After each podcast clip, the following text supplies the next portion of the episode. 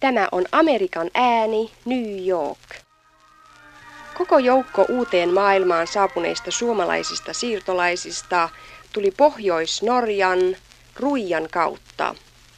Kuulemmekin tässä lähetyksessämme professori John Kolehmaisen kuvaelman siitä, mitä jollakin heistä nähtävästi olisi kerrottavanaan kokemuksistaan.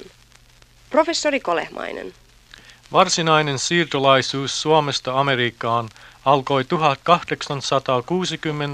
ja 70-luvuilla, jolloin suuri joukko Michiganin, Minnesotan ja Dakotan ensimmäisistä suomalaisista siirtolaisista saapui uusille asuinsijoilleen Pohjois-Norjan kautta. Luonnollisesti tästä raivaa ja polvesta ei ole enää ketään elossa. Mutta kuinka mielenkiintoista olisikaan tämän päivän historioitsijalle ollut saada puhua heidän kansaan. Hän olisi esimerkiksi voinut aloittaa kysymällä, minkä vuoksi lähditte Norjaan? Lähdin Suomesta suurten nälkävuosien lopussa 1867. Ehkä te ette tunne tuota kauheata aikaa, kun kevät ei tullut ja syyshallat veivät sadon. Talvella sekoitimme jäkälää veteen ravinnoksemme. Niin, olen kyllä lukenut nälän hädästä. Se oli hirveätä aikaa. Eikä meillä ollutkin siis kylliksi syytä jättää kotimaamme. Mutta te kysytte, minkä vuoksi käänsimme katseemme kohti Norjaa? Asianlaita on niin, että naapurimaamme Norjan pohjoisosalla Ruijalla on aina ollut merkillinen vetovoima meihin. Vaeltavat lappalaiset porolaumoineen ja kulkukauppiat reppuineen olivat jo kauan levittäneet kansan tietoisuuteen kertomuksia Revontulten maan ihmeistä. Pyörteisissä rantavesissä esiintyvistä suurista turskaparvista, jotka antoivat rasvaisen, mutta arvokkaan sadon. Uskomattoman suurista valaskaloista, joiden suihkuja saattoi nähdä rannoiltakin. Ja vihertävän meren salaperäisestä rytmillisestä noususta ja laskusta luoteen ja vuoksen mukaan. Samoin kuulimme Kaafjordissa olevista rikkaista kuparikaivoksista ja Tromson maakunnan maanviljelysmahdollisuuksista.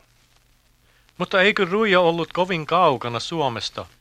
Kyllä, ei matka sinne ollut lyhyt eikä helppo. Muistaakseni lähdimme meidän kylästämme helmikuun 25. toiset suksilla, toiset reessä ajaen. Repuissa meillä oli vaatteita ja mitä laihaa evästä olimme voineet saada kokoon. Eikä se tosiaan paljon ollut. Niin matkasimme jäätyneitä jokia pitkin pohjoiseen päin, jättäen lopulta taaksemme asutuksen. Vaelsimme karujen, puuttomien tunturien lohdutonta maata, ainoana seuranamme susien ulvonta, ja lumimyrskien yllättäessä olimme välillä vaarassa menehtyä. Vaikeuksiamme lisäsi lappalaisten vihamielisyys. He kieltäytyvät myymästä ruokaa tai antamasta yösijaa, vaikka olisimmekin maksaneet siitä hyvän hinnan. Vasta maaliskuun 26. saavumme Ruijan suomalaisten asutuskeskukseen, pienen Vaadsjö eli Vesisaari-nimiseen kalastajakaupunkiin. Saitteko sitten Vesisaarelle perille päästyänne työtä? Kyllä, saimme heti työpaikat, sillä Turskan kutukausi oli juuri alkanut ja kala nousi rannoille. Mutta kalastaminen oli raskasta työtä. Jokaisen oli oltava mukana, niin miehet, naiset kuin lapsetkin, laittamassa syöttiä siimoihin, perkaamassa saalista, ripustamassa kaloja kuivatustelineille. Työolommekin olivat mitä epämiellyttävimmät. Tuulet puhalsivat aina raakoina ja jäätävinä.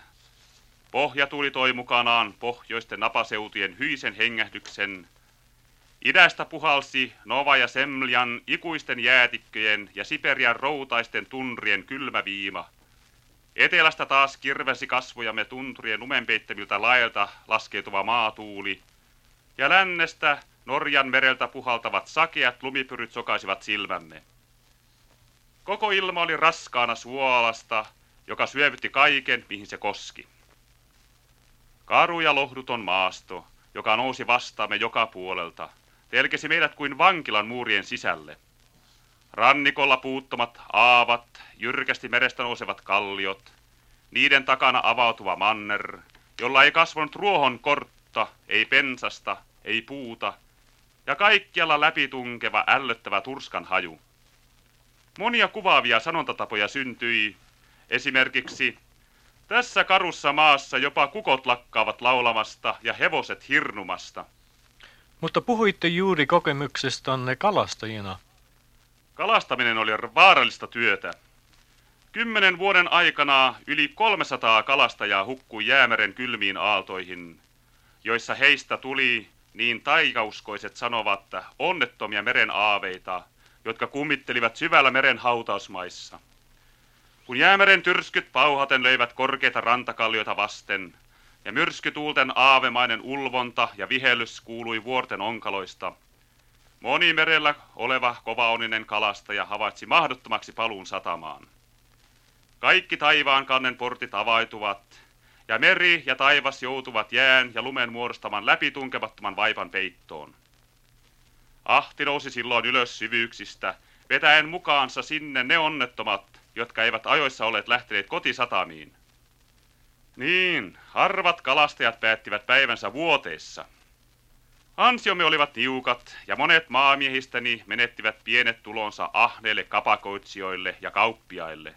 Kolmen vuoden ajan kestin tätä raskasta työtä suomalaisella sisulla, mutta koko ajan voimistui mielessäni kapinan tunne tällaista elämää vastaan, jonka alku, keskiosa ja loppu ei ollut muuta kuin elävää kalaa, kuollutta kalaa, kuivattua kalaa, suolakalaa, kalan sisälvyksiä, kalan hajua, mätäneviä kaloja, kalastusaluksia, kalan ostajia, kalakauppiaita, ihmisiä, jotka elivät vain kalan tähden, ihmisiä, jotka elivät pelkästä kalasta, jotka eivät ajatelleetkaan, puhuneet tai uneksineet muusta kuin kalasta, eikä mistään muusta.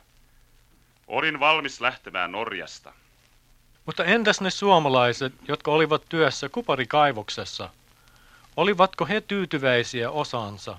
Kyllä heilläkin oli vaikeutensa, joskin oli hyviäkin puolia.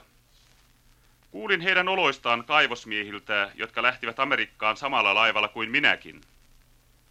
Palkat, niin he sanoivat, olivat olleet riittäviä. Englantilaiset työnantajat pitivät suomalaista työntekijöistään, joita oli kaikkiaan noin nelisen sataa. Ja muut kaivosmiehet suhtautuvat myös hyvin heihin. Mutta tässäkin työssä, niin kuin niin paljossa muussa, oli omat vääjäämättömät varjopuolensa. Monet eivät koskaan oppineet viihtymään Kaafjurdissa. Sillä se oli jyrkkien ja uhkavien vuorien ympäröimä ahdas paikkakunta. Työ oli erittäin rasittavaa ja kuluttavaa. Näistä epäkohdista huolimatta useimmat suomalaiset olisivat varmaankin jääneet Kaafjordiin, ellei kaivostoiminta olisi ensin alkanut taantua ja lopulta päättynyt malmivarastojen ehtyessä. Silloin kun me lähdimme Norjasta, kaivosmiehet lopettivat kertomuksensa, Kaafjordista oli muodostunut aavekaupunki. Mutta kuinkahan mahtoi sitten käydä niiden suomalaisten, jotka olivat asettuneet maanviljelijöiksi Tromsön maakuntaan? Mitä heille tapahtui? He olivat ensin aluksi suureksi mieltyneitä maakunnan pehmeään kauniiseen luontoon. Vihreitä niittyjä tummemman kuusimetsän taustaa vasten. Niin erilaista kuin karussa ruijassa. Suomalaiset ryhtyivät viljelemään perunoita, ohraa, lanttua sekä kasvattivat vähän karjaa ja lampaita. Mutta he huomasivat pian, että turpeen peittämää maata oli vaikea saada viljelyskelpoiseksi. Sää oli epäsuotuisa, jäätävän kylmiä tuulia, aikaisia halloja ja lyhyt kasvukausi. Karjaa varten ei myöskään ollut tarpeeksi laidunmaita. Mutta ajan mittaan ja yliinhimillisten ponnistusten jälkeen suomalaisten työ alkoi kantaa hedelmää. Ja norjalaiset asiantuntijat antoivatkin heille täyden tunnustuksen maanviljelyksen esiraivajina kaukaisessa Pohjolassa. Mutta sisimmässään suomalaiset käsittivät, että maanviljelys Pohjois-Norjassa oli tuomittu jäämään vailenaiseksi ja kannattamattomaksi. Ja kun he sitten suureksi hämmästyksekseen saivat kuulla norjalaisilta, että Amerikassa sai kuka tahansa itselleen maksutta suorastaan ruhtinaallisen palstan 160 ekkeriä hyvää, hedelmällistä, hallavapaata maata, heidän mielissään alkoi vahvistua ajatus lähdöstä sinne.